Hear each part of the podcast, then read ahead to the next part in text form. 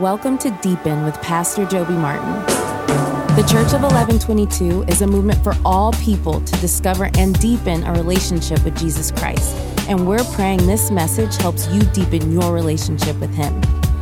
Now let's dive in. All right, welcome back, everybody. We are uh, joined once again by the good doctor, Dr. Adam Flynt, and uh, kicking off the 1010 Life series. Man, it's been a long time coming. We've been preparing a lot of prayer, a lot of a lot of talking about it, and uh, really really excited to jump in um, to this together. I loved Pastor Joby when you were talking just about. I mean, and I have I have the journal, folks. If you're watching, you can be sure to get that. But inside this, there's just all kinds of things about what God has done. I mean, I wrote down a couple things. You know, almost 2,000 salvations this year alone. Almost the same number of baptisms this year alone. And um, man, it's incredible to think about where, where God has brought us. Um, so, we're talking about the abundant life. So hey, let me say something. Here's what I, I was thinking about this today. so we're recording this after service. I was in Wisconsin this morning. Oh, like dang. woke up in Wisconsin, got on an airplane, flew here, right? And everybody's like, okay. Because if you would have told somebody 200 years ago that was homesteading in Wisconsin, you can make it to Florida by lunch, they would say, that would be a miracle. But what was a miracle then is just commonplace today, mm-hmm. right? Now it's just called Delta, right? Mm-hmm. And you watch some like cheesy Adam Sandler movie and, you know, eat some peanuts. It's, it's, it's not even a big deal. Mm-hmm. So when you mention what God has been doing here, what I'm afraid for our people and us and our staff is what historically in Christianity would have been called a revival. We just like, oh, cool, 2,000 salvations. So what did mm-hmm. you have for lunch? Mm-hmm. And I hope and pray mm-hmm. it never, like God's miraculous breath of life in this place, never is commonplace for us. Mm. You know? How do you how do you keep it from being that that way? How, how do you stop you. from taking from Somebody had a great idea. I think it was Britt's idea at staff meeting two weeks ago. When for forty minutes we just played life change stories. we just went back and remember. Oh my god, I could have done that for four hours. Mm. Mm. And what was really cool is some of those life change stories were sitting in the room because now they're on staff. Mm. You know, Yeah. and um, yeah, so it, it that that to me was like the personification of what I try to do with that gratitude list. Mm-hmm. Well, it's funny. I mean, you were talking about flying in, and you know, because you were flying in, it was like, "Hey, Adam, be ready in case something goes down on the flight." So I'm paying real close attention to your flight. like I got flight tracker out. I'm texting people like, "What's his flight number? Is he on the plane? Should I write a sermon? Should not, You know, and when you ask like, "So how's it?" And it's like, it, I paid attention because it got real personal to me. There it is. Mm-hmm. Mm-hmm. And I think that too is like if it's just sort of well the church kind of does that or the changes mm-hmm. and it's like the more personal you get into it and the mm-hmm. the deeper the relationships go and you start bringing a friend with you Yep. the sermon gets r- real personal. You know like you care a ton. You One pray a bunch. A hundred percent. One of the things I'm most proud of in the right way for this church is how our church has embraced the one more, mm-hmm. and they think about, pray about, celebrate. Mm-hmm. So for so many people, it is so personal Yeah. when we celebrate the baptisms or the salvations or that mm. kind of thing. And so it's exactly what you're saying. It doesn't seem like, well, I hope our folks don't. It doesn't become commonplace because because they, they think of a name when they mm-hmm. hear this many people got saved and it was their one mm-hmm. more or somebody that they were in disciple groups with one more you know mm-hmm. Yeah. You've had people come up to you and say, Hey, I'm such and such as one more, you Yeah. know, and they're like brand new to the church. That's how that's how sticky that language is. Isn't there? I think there's actually a, uh, a name, and I don't know the name. There's a name for something that your brain does when a number is so big that you can't really attach it to anything. So you think, like, if somebody says, "Oh, a million people are starving right now," you're just kind of like, you know, I should care about that a lot, but Yeah. I can't because Yeah, yeah. my brain can't compute it. But if like your friend's kid was starving to, or you know, I mean, then then all of a sudden it's personal. Yeah. So I love that. All right, let's jump in. Let's jump into the you know abundant life stuff. Um, and this is something we're going to be talking so much about through the series and then through the whole uh, initiative. But you know, why is abundant life so often misunderstood? I mean, uh, you, you get into a little bit with the full, or um, that's really the whole the whole point that we're talking about. People do misunderstand what it means to have an abundant life. Maybe not necessarily misunderstand Jesus' words, but they think, "I want, I know I wanted abundant life," maybe subconsciously, but they're going after the wrong thing. I mean, why is that a misunderstood concept? Well, one is really bad preaching. Uh, there is a whole lot of preaching that, for whatever reason, tends to land itself on television a lot, uh, called the prosperity gospel, and that God promises you health, wealth, and happiness. And um, the word abundant basically means more than enough. Mm-hmm. And so people's mind go to materialism mm-hmm. just so quickly. Mm-hmm. So you add that with a multi-billion dollar marketing strategy that is in our face every single day trying to get us to an attached life to stuff. And in Luke 12 Jesus literally says your life is not defined by an abundance of possessions. And I think along that same lines is we tend to think about an abundant life as a a what when it's really a who. That's good. And it's I mean it's Jesus, right? In Colossians 1:27 mm-hmm. it says Christ in you is the hope of glory. Mm-hmm. Not the stuff that Christ can do for you that's in you that is your hope of glory. And so some of it's just the abundant life is Jesus and he he lived the abundant life and he has the abundant life. And so it's it's almost reorienting from what is my life about to who am I in relationship mm-hmm. with and the who is just, it's just a different question to ask. So the the reason I was in Wisconsin is I had the opportunity to go meet a guy named Matt McPherson, who not only makes McPherson guitars, which you guys would love that. I toured the plant and the thing, and Incredible. Had zero appreciation for it, but it was great. It was like ten thousand dollar guitars. and he also makes Mathews bows. He originated them. Now Matt McPherson is a, I mean, this guy's in love with Jesus like crazy, and he prayed a long time ago God, if you will just keep giving me ideas, I will turn it into money so that I can fuel and fund your kingdom. And he said, I'm not good at begging, so I didn't want to do that. Okay. This guy is so stinking generous. Um, In mm-hmm. fact, the reason we were there, he invited a bunch of pastors there because he just wanted to like bless us mm-hmm. and figure out how we could reach more people with the gospel and this kind of stuff. And so you would have a really hard time stealing from that guy because he's already determined it's all God's, and mm-hmm. all I'm trying to do is leverage more and more and more for his kingdom. And he would say that he has an abundant life because of his abundance with Jesus, Right. even though he's got plenty of money and he's got all kind of stuff. But he never got excited about his food plots and the deer and that. He he got like overwhelmed with the goodness of the gospel mm-hmm. and how God is able to use him. In fact, he started an, an entire line of bows called mission bows. And the Mathews bows are like top end Cadillac version, best of the best. The mission bows are priced at a at like more of an entry point, and all of the proceeds of mission go to missions and missionaries. Hmm. Isn't that great? That's awesome. Hmm. Yeah. Uh, it's funny you talk about it being about a relationship. I was getting ready to uh, to do a teaching about relationships, and this line I've said a couple times recently about you know when you're on your deathbed, you're not going to be thinking about man, I wish I would have bought that truck, or I wish I would have had another great meal at my favorite restaurant. You'll be thinking about the people in your life that. Uh, that mean something to you. You're going to either think with regret or with gratitude about your relationships, and that should tell us something about what life is really about. And and what Jesus, I think, of what He's inviting us into is relationship with Him and with the Father through Him. One question I did have, though, uh, speaking about abundance, if somebody's reading the Old Testament, and often you read about Abraham and others, that's like God blessed them and prospered them, and there's just it is about their flocks and herds and material possessions. I don't I don't uh, listen to a lot of prosperity preachers, but it seems like they love the Old Testament because of that kind of stuff. What's a person to ta- to to make of how it was then, uh, and how God would bless people with lots of material stuff versus kind of the New Testament idea. Well, in one sense, it's not different, man. I mean, look at us. We have more than enough. Mm-hmm. You have more than enough food. Mm-hmm. You have more than enough air conditioning. Mm-hmm. You have more than enough transportation. I mean, we have an, a, a, a materialistically abundant life. Mm.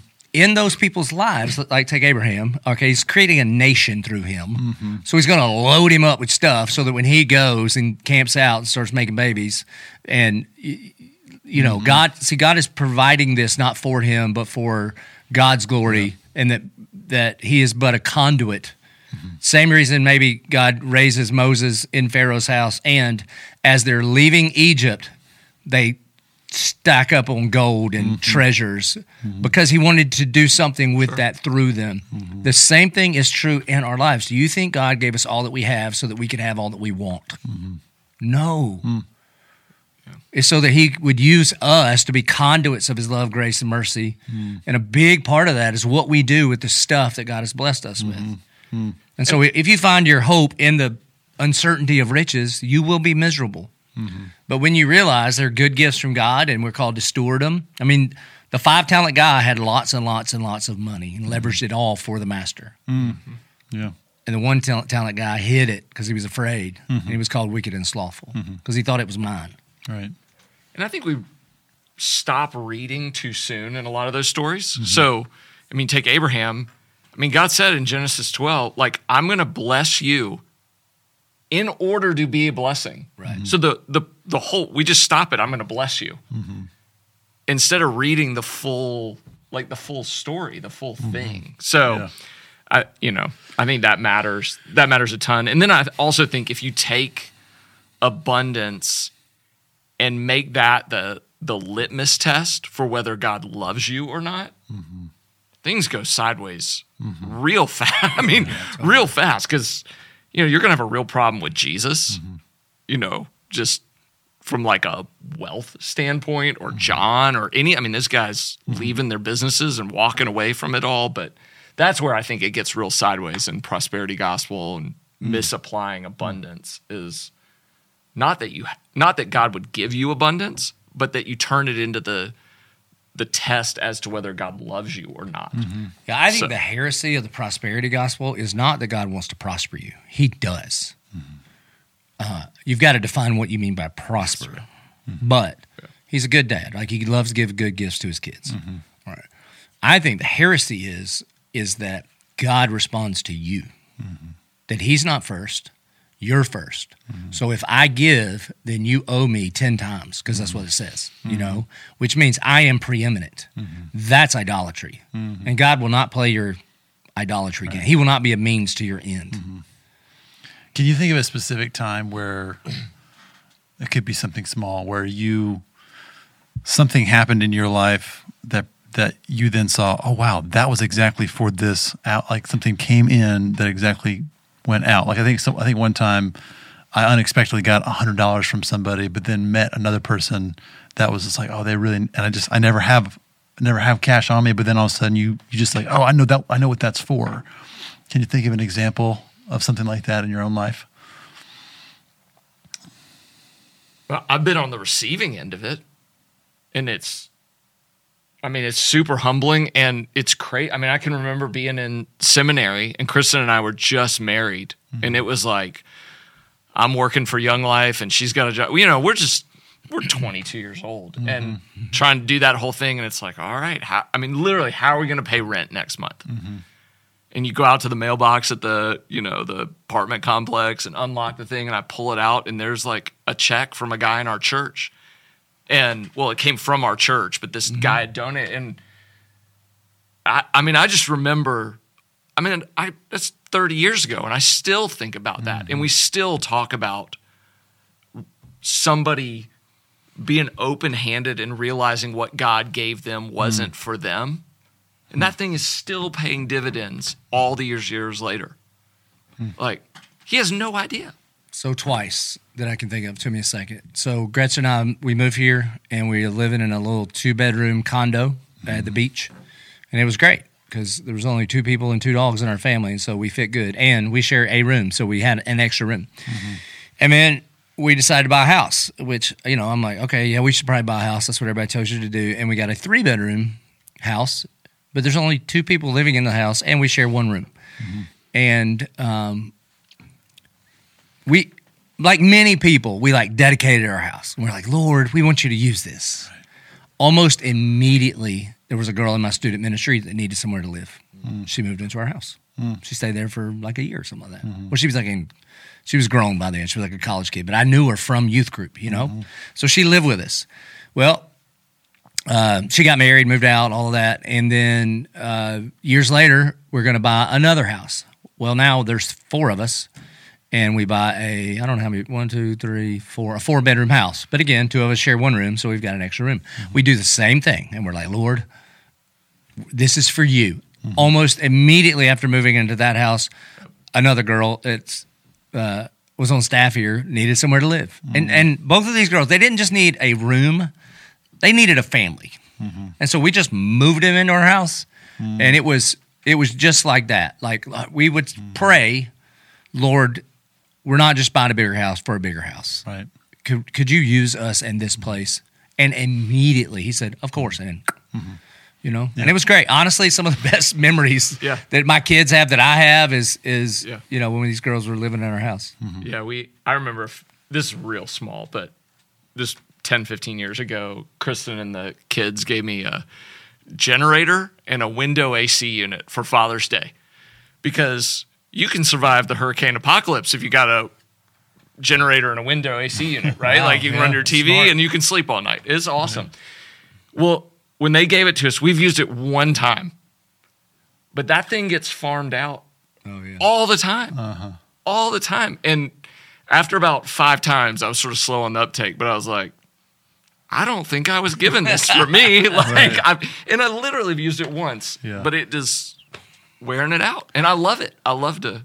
You know, one of the things that we that uh, Gretchen and I did in the last initiative, and we've gotten away from it, and I I want to I want to re up it here.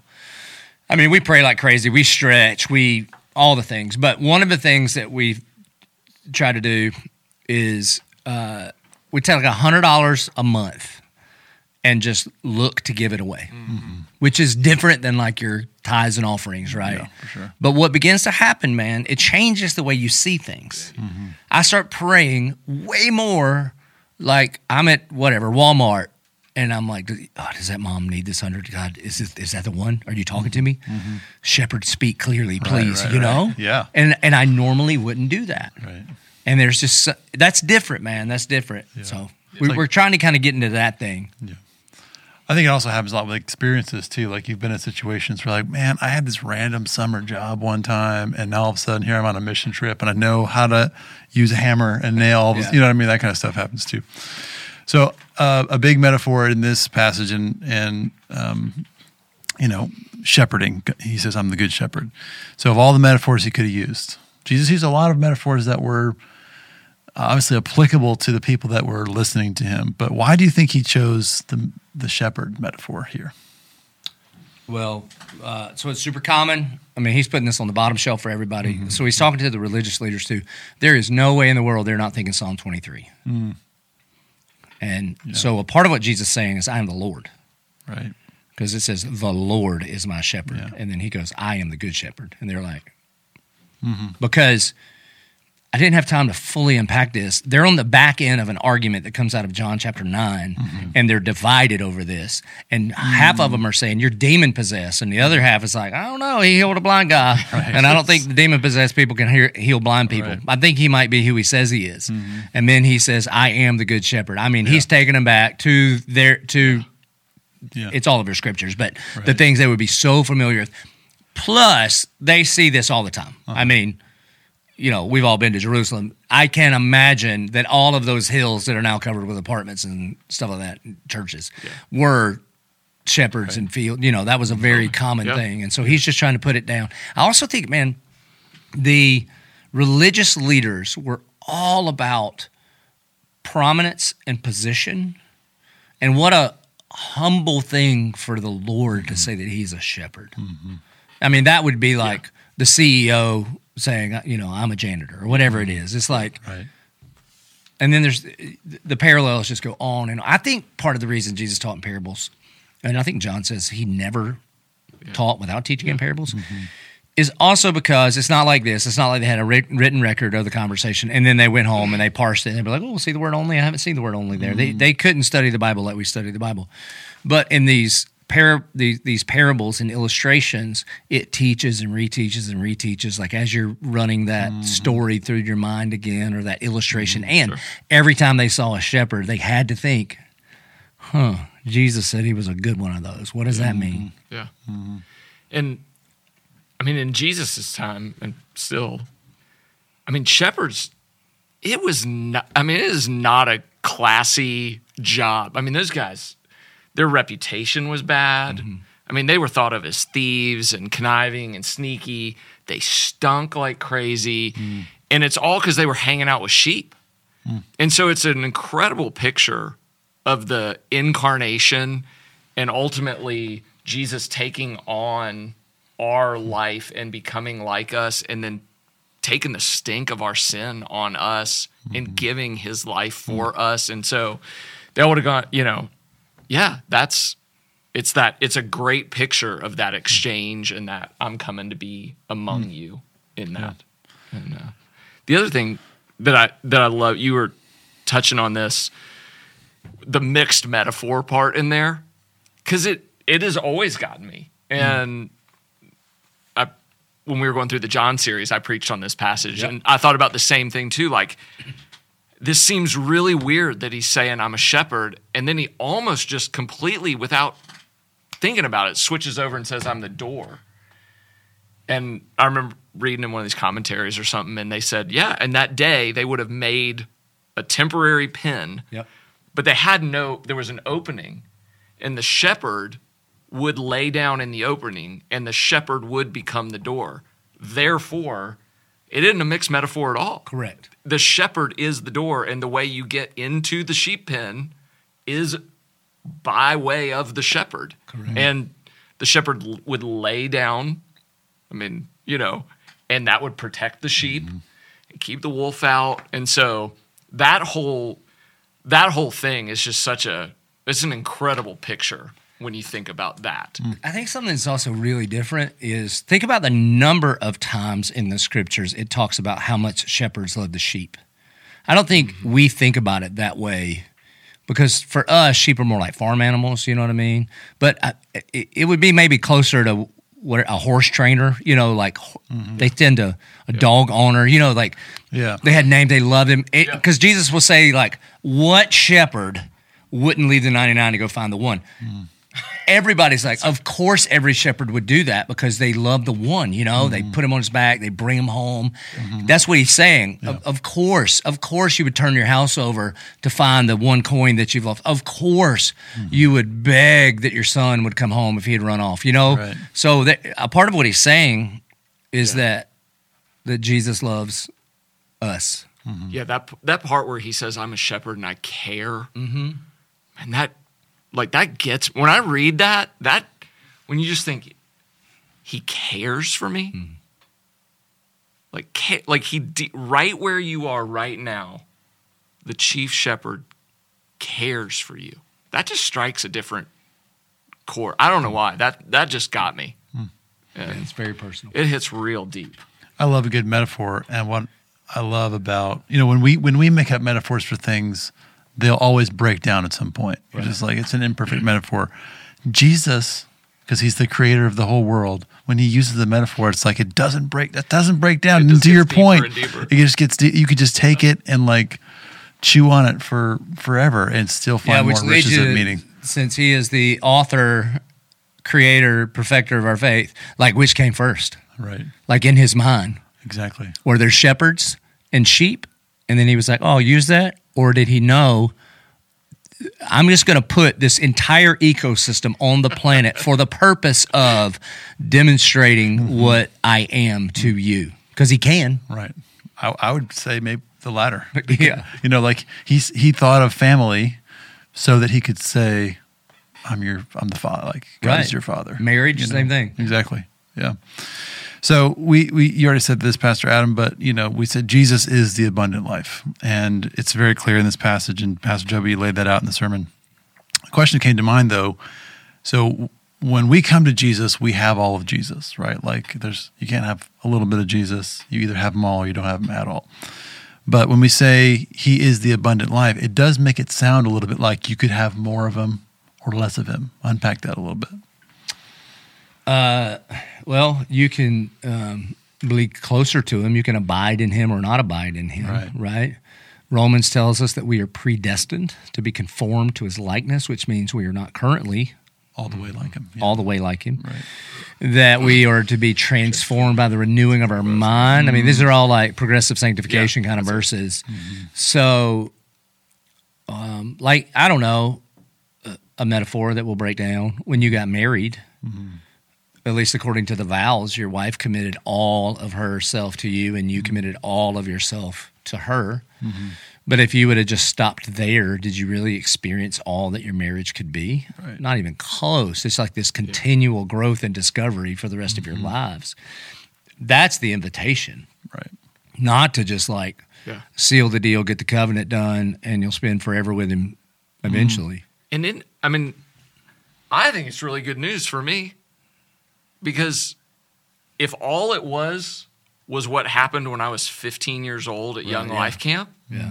and that's all, like, you know, the the old joke, you know, somebody writes in your yearbook like, "Don't ever change," and I'm thinking, that's the worst. I don't want to be that same. And I'm so thankful that he just didn't save me, and then I stayed that and then lived whatever version of my life went on for however long I lived. And then one day I died. I'm so glad that he's mm-hmm. working, walking, shaping, moving along, mm-hmm. you know.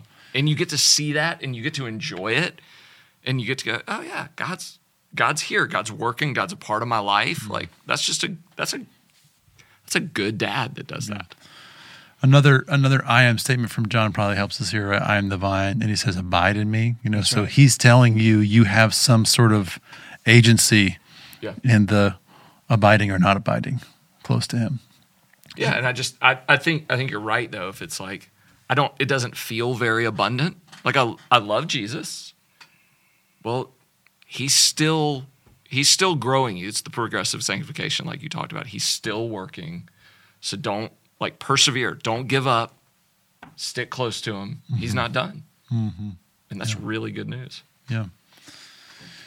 So, our church just turned 10 years old, and we've done discipleship journeys like this before. This is my third one. And has, has there been more than three? Like, There were like two, but it was Yeah. we didn't know what we were doing. right, wasn't it Good. wasn't quite this it wasn't like it, it wasn't so fumbling our way through. Yeah, the first uh, upon this rock is what got us launched, Right. and then we did restore mm-hmm. out of Acts 15. They were very much like project based. Okay. like we need to plant a church, Right. and we need to lease the Walmart and mm-hmm. you know that kind of stuff. Mm-hmm. And restore was we need to finish building it out. Um, several years ago, we completely shifted gears into let's do a holistic discipleship journey as an entire church. And there's a bunch of specific things that require resources to accomplish that we feel like God has called us to accomplish. But what we're really ultimately trying to accomplish is what He's doing in us, not necessarily through us. Mm-hmm. That that's what this is. It, it it truly is a discipleship journey that'll change our church forever, mm-hmm. and will have a greater impact on a greater number of people mm-hmm. For generations to come than anything that we've ever done. I mean, I was thinking, I was preaching tonight, and it occurred to me there literally will be people born that would not have been born if we don't do 1010 Life. Think about mm. that. Mm. There will be women that will be pregnant, and they will embrace life instead of choosing death hmm. through what God does in us. And and here's what's here's what's crazy: the great grandchildren of that baby will have no idea hmm. That their whole abundant life they are living could be traced back to their mama meeting Jesus. You know, maybe through First Coast Women's Services or maybe in one of our services. I mean, this is the kind of impact, the ripple effect that that this could have. That I'm praying this has. And mm-hmm. and for me, the the heart of it is, I mean, Jesus says, "My sheep know my voice." Mm-hmm. And they follow me. I, that's what I'm ultimately praying for all of our folks. Mm-hmm. It's in regards to generosity. It's in regards to like what area am I plugging into. Mm-hmm. It's in regards to what area in my own life am I listening to the stranger's mm-hmm. voice and not the voice of the good shepherd. Like I've got some non-abundant parts of my life. What is that? Mm. You know, I want to give this up to you, God. Will you take it away? So I'm really I'm really excited about it. Yeah. Um, does so? You know, they are two year journeys, so there's a season to them, but they do live, like you're saying, they kind of live beyond that two years. We're praying for it, and maybe for some more than others. But does from before all things, which is rooted in Colossians one, or from the One Initiative, Deuteronomy six, uh, does anything stand out to you that's still like it's living on, even though we did that a few years ago? Any stories or significant Dude, I mean, change? both of those two, I think they're just in the DNA. I mean, Yeah. we talk about, I mean, all the first and best stuff came out of the before all things. Right. Like, is he before all things, or if a bunch of things gotten before him, you know? Is he preeminent? Uh, the one initiative, I hear people say it all the time. I don't want him just to be number one on a list of priorities. I want him to be the page on which I write the list. That's the Shema. I mean, we're not shaking these things. We're just, you know, it's almost like jujitsu. When you get your next belt, Yeah. you don't forget everything behind. You're just mm-hmm. building on it as you go forward. Right. Yeah. And it real I mean, all those things, they're all circling around different ways of saying we exist for the glory of God. Fact. Mm-hmm. Not for us, but for your fame and your renown, you know, Isaiah 26 8. And so th- that, if we're about what God is about, that thing will reverberate. Mm-hmm. No, and Because Yeah. it's the theme. It's the same theme throughout the scriptures. it Throughout, is the you know. thing God is about. So why would we not want to be about the thing God is about? The one that's You going to be, the thing's going to be significantly different about this one. And I think it's time because we're 10 years old. And I don't know what church years are like, dog years or something, or not quite. I mean, we're not a baby church anymore, you know. I don't even think we're a toddler church. We're like a, like a, maybe a late teen, or I don't know what it is, right? Um, the previous two initiatives were a lot about you and Jesus and your relationship with the church. You know, mm-hmm. I mean, it was. Yeah. This one is going to be how you, not just your relationship with the church, but you individually are the church. Mm-hmm.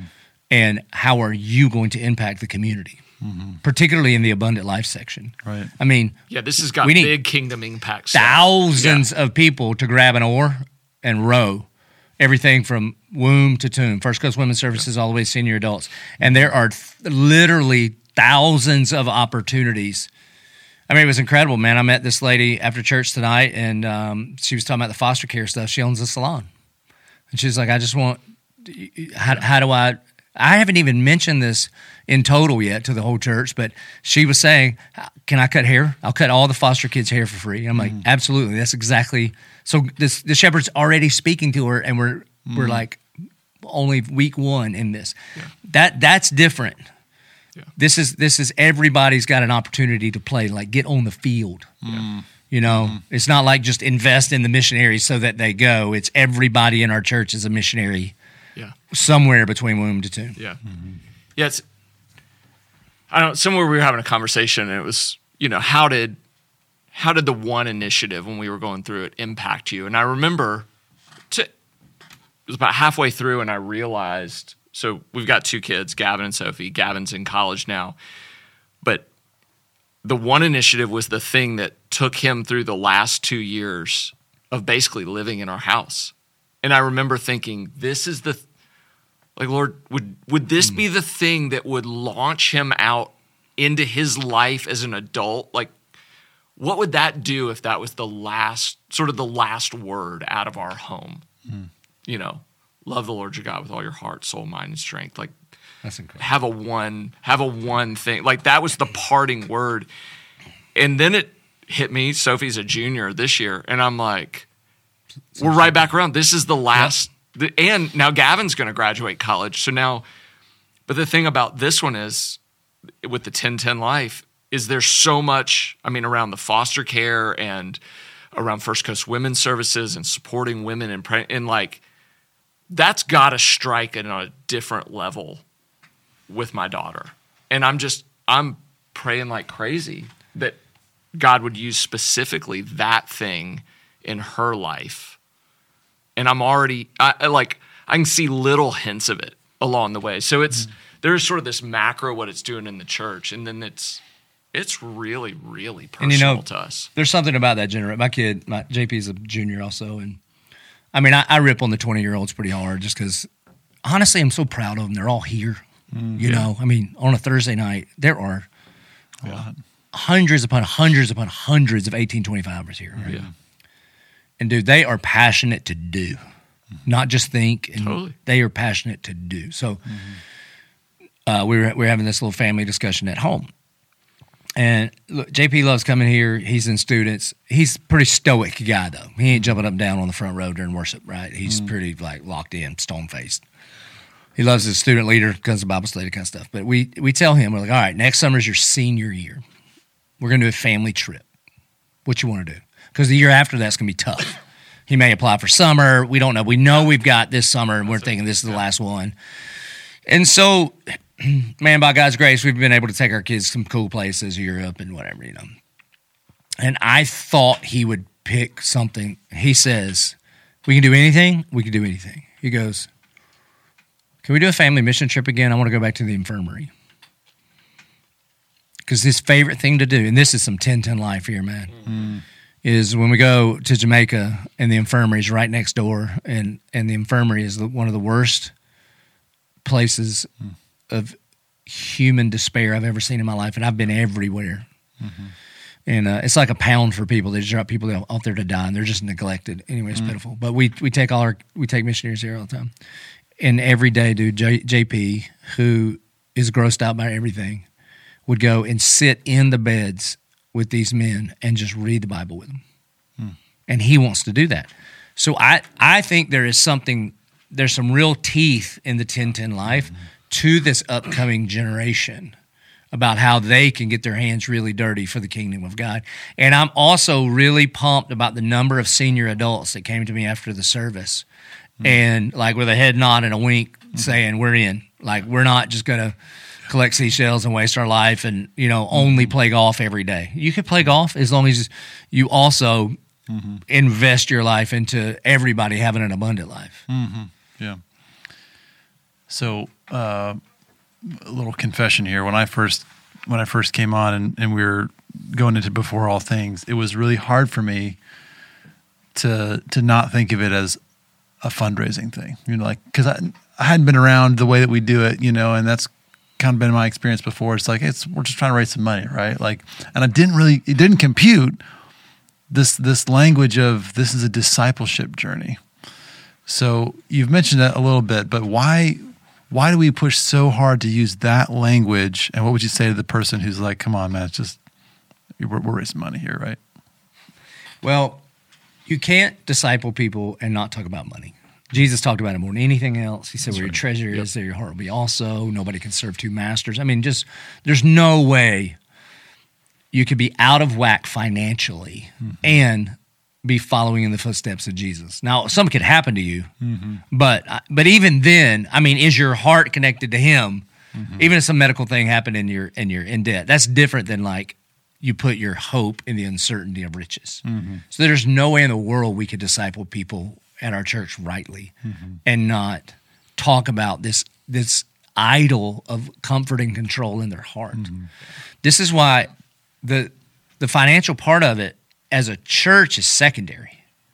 And I said this tonight, but that financial commitment card that Gretchen and I and our kids will sit down with them that we will go through, it will be primary in us mm-hmm. being mm-hmm. made in his image and likeness as we take steps. Mm-hmm. So I, if it was a fundraiser, I would do it way different. I wouldn't tell everybody. I would just go get the richest hundred people mm-hmm. and turn the screws, man. Mm-hmm. I mean, and in fact, I know a bunch of churches, and that's how they do it. They've got this little team of people, and when they need money, they go to that team and they just get the money. Hmm. But I'm telling you, if if next week the finances all came in, we're doing the 10-10 life, man. Yeah.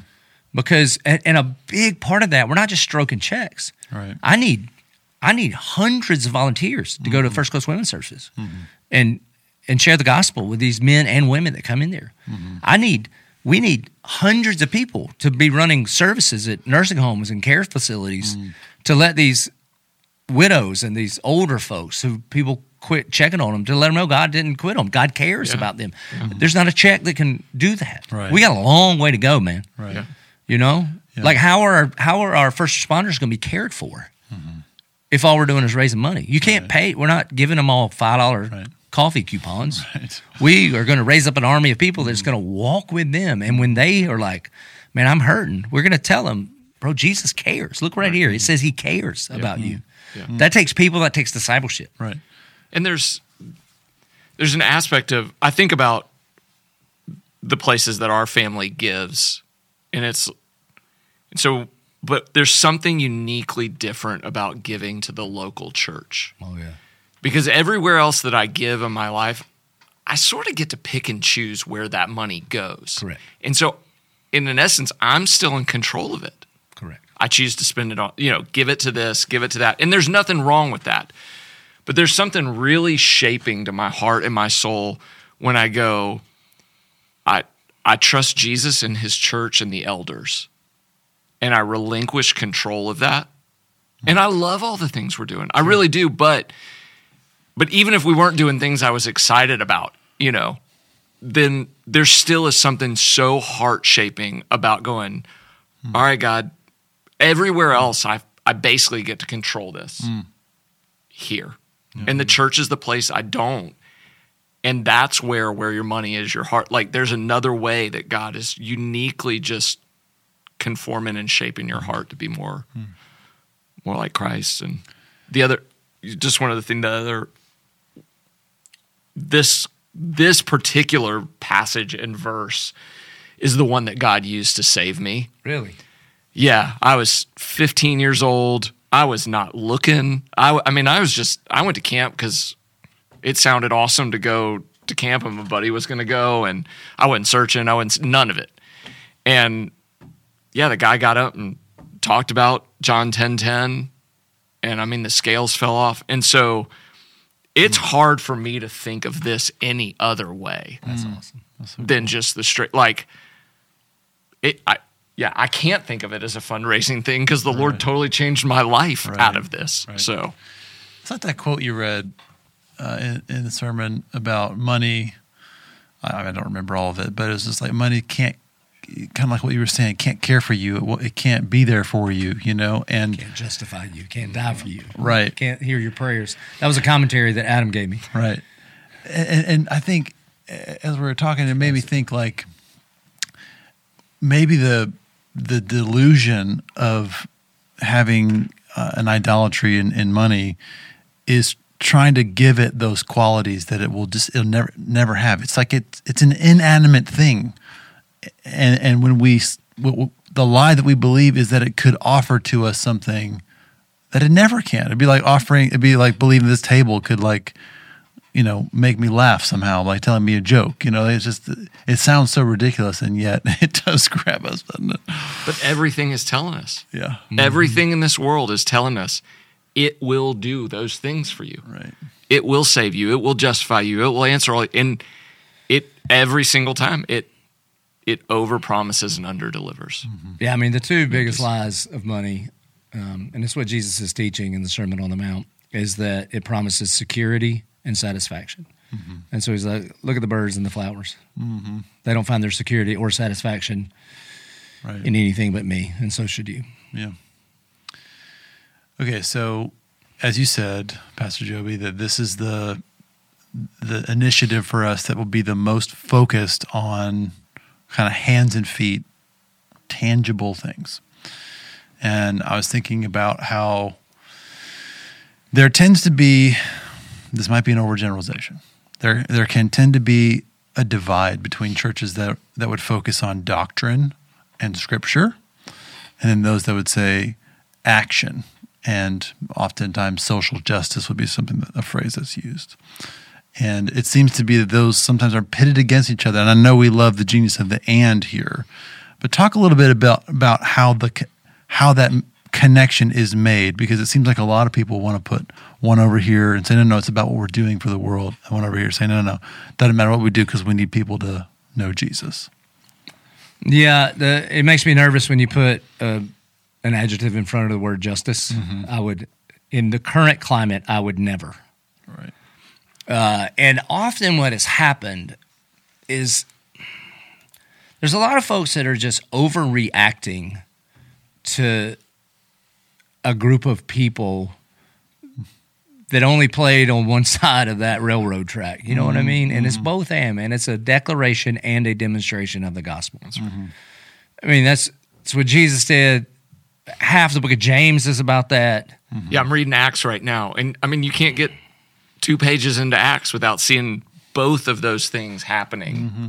You know, feed, Yeah, actually- the, feed the widows so that we can pray and do the word. Correct. I mean, and one impedes the other and one helps the other. Mm-hmm. Right. Yeah. Right. Right. And, and the boys are on their way to the temple, and the guy's asking for alms. Silver and gold have I none, but what I have I give to you. Rise up mm-hmm. and walk in the name of Jesus. Yeah. Paul writing, I need my cloak. Yeah. Like, send my cloak before winter. So you even see him like, I, I need to be warm.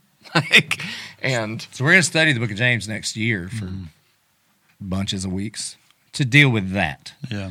And a bit of it, man, it's kind of, you know, in the past three years, the whole like, even the word justice can get hijacked. Mm-hmm. And then people can react against the people that may have gone too far and may have lost the mm-hmm. declaration of the gospel and call it the gospel. And that's not the gospel. I'm not saying it's not a primary evidence of gospel work for sure, but 1 Corinthians 15 just talks about the life, death, and resurrection of Jesus in accordance with the scriptures. That's what the gospel is.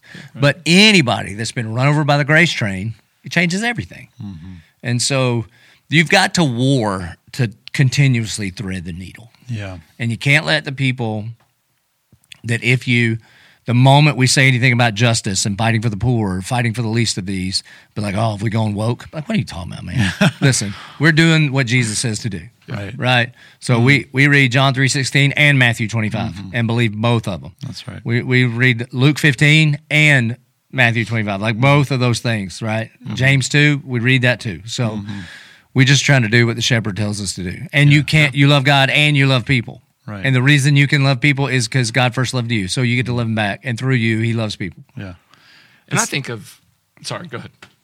uh, I was just gonna say it's it's like there's this brand, and and and maybe this isn't in the minds of many people, but you know, having grown up around the church, it's like 20, 30, 40 years ago, th- this brand of evangelicalism of like you know fried chicken, potlucks, big SUVs, and you know it's all going to burn anyway. You ever hear that? Like, uh, so so this reputation of like who cares about the environment or whatever. It's just sort of like it's all this focus on non tangible things, and and I think that the outworking of that is to not care about meeting actual physical needs. Sure. And then there's a group that would say, look at that and say, no, no, no, we actually have to go over here and meet all these physical needs. But that tends to be consuming as well, to where it's just like, no, well, people don't care about all that. They just want to eat. They just, they just need to be pr- provided a better life. And there's, like you said, there's pitfalls on either way. What's the quote about the ditch? Oh, yeah. But- For every mile of road, there's two miles of ditch. Yeah. And the scripture is full of paradoxes that's, that say, don't go all the way over there or over there. It's about threading the needle, like you said. Yeah, Jesus scolded the, the the the Pharisees had come up with this religious practice that you could dedicate all of your money to God, mm-hmm. and then they were not taking care of their parents, and they mm-hmm. were saying, "Well, Right. I've dedicated it to the glory of God, and that matters more than anything." And he's like, "Your traditions are stifling the Word of God, mm-hmm. void the Word of God. Right. That's crazy." Yeah. And you think about, I mean, the fact that Jesus was born in a body and raised bodily. So we're not disembodied spirits. That's right. And so, I mean, the church dealt with Gnosticism Yeah. early on. And you got James saying faith without works is dead. Like you can't have a disembodied faith. And the the incarnation and the resurrection says mm. we're whole people. Mm-hmm. And this whole idea of 1010 life, like the right. abundant life is a whole life. And we're going to care for the whole people because Jesus came mm. wholly human and wholly God and was raised mm. bodily, and we will one day be raised bodily. And so I think those things just they call us mm. to care about the whole of people. Yeah, John Piper says something like, "We want to end all human suffering, especially eternal." Right. Mm-hmm. So yes and amen. And then sometimes, man, I mean, you- you've always got to share the good news. Like Yes. news it news if it's not heralded. So you preach the gospel. We obviously know that and believe that. Man, I had a conversation tonight. A guy, former military guy, who spent a lot of time in Afghanistan, and when that debacle mm-hmm. happened, he's got all these interpreters over there. He got eleven of them to Jacksonville. like personally Yeah, went we and got them. con- yeah. You know, Yep. okay. Personally went and got these 11 Muslim families. And he just came up. He was like, well, um, they're my one mores. I have 11 one mores right now. And, and what he was saying is, he's like, they don't know what to do with this church. Because particularly through a bunch of people here. So we've given them cars, we've given them, uh, they go to Hope's Closet, we clothed them all. And he's saying, you don't just get to get free things everywhere you go in America. That's not how it works. This church loves you.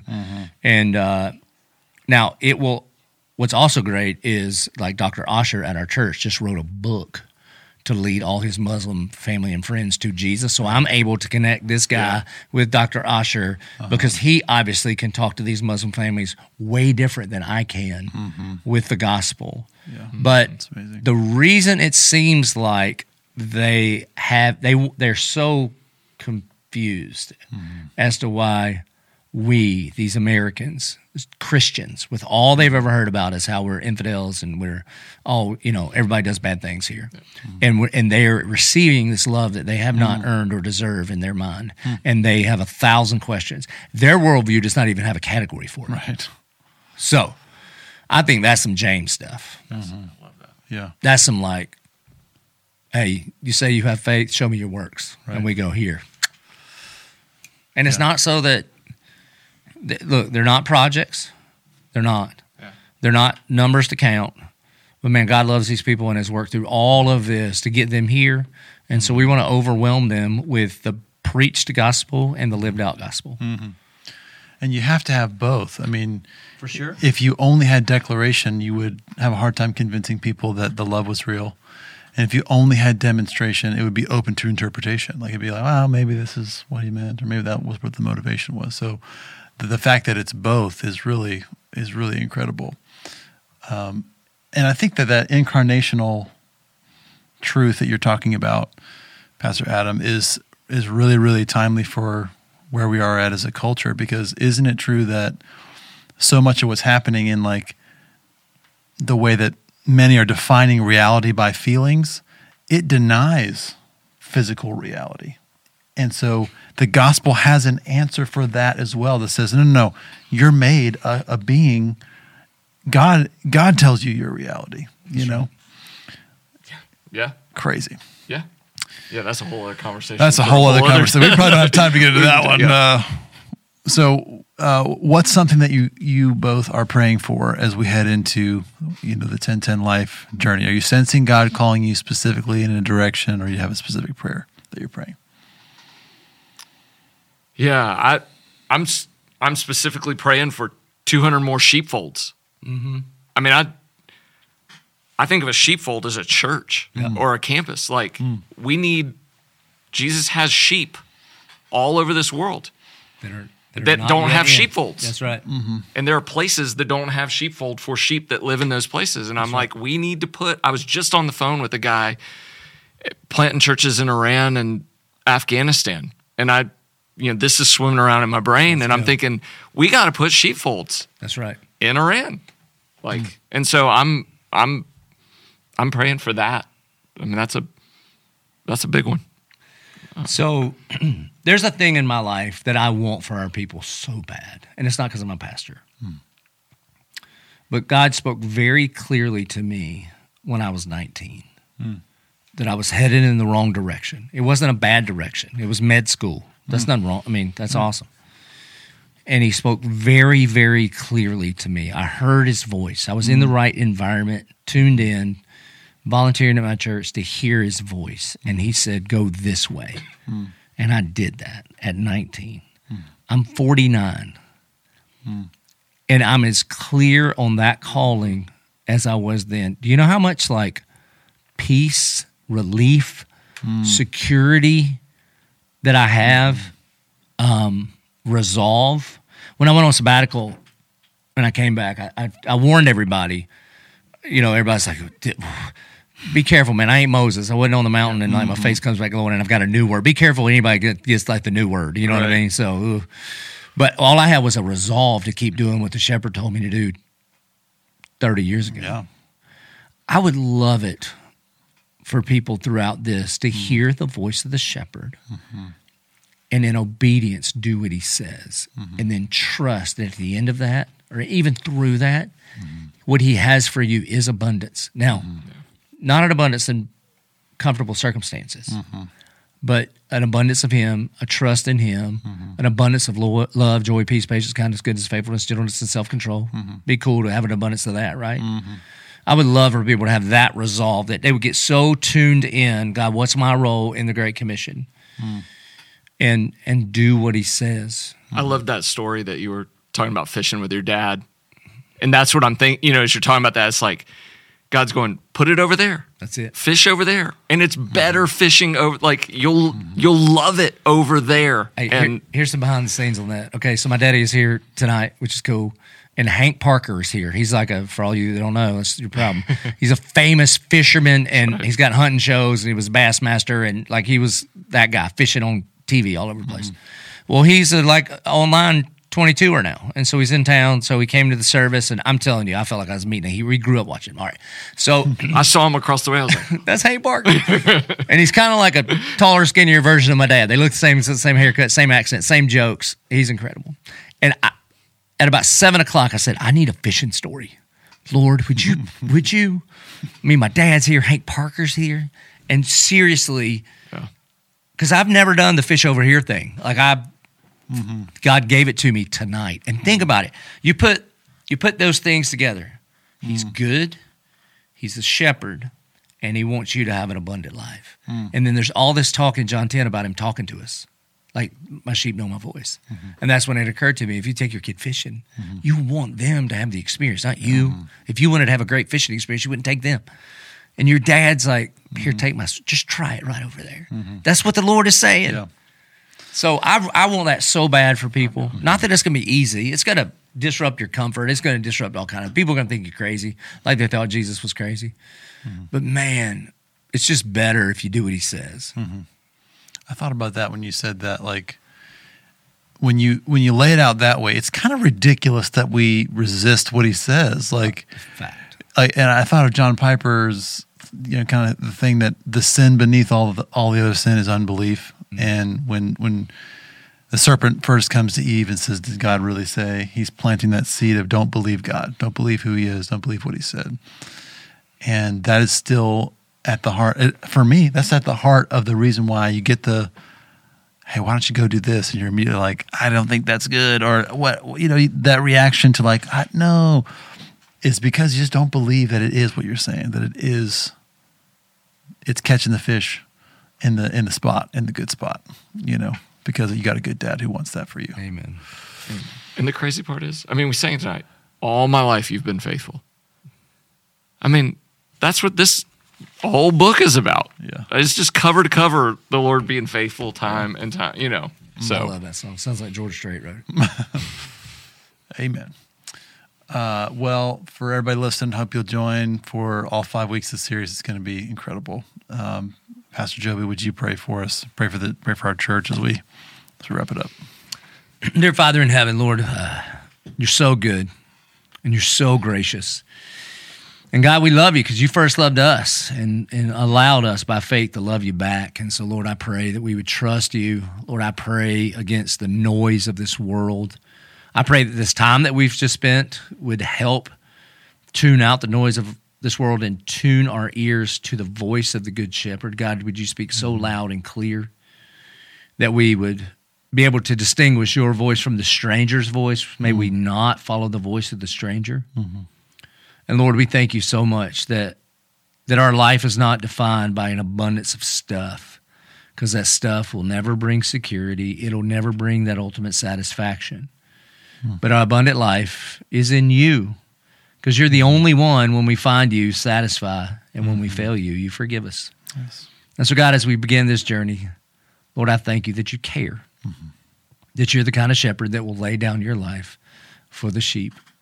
And so, God, give us the faith and the courage to follow you step by step. We pray it in Jesus' name. Amen. Amen.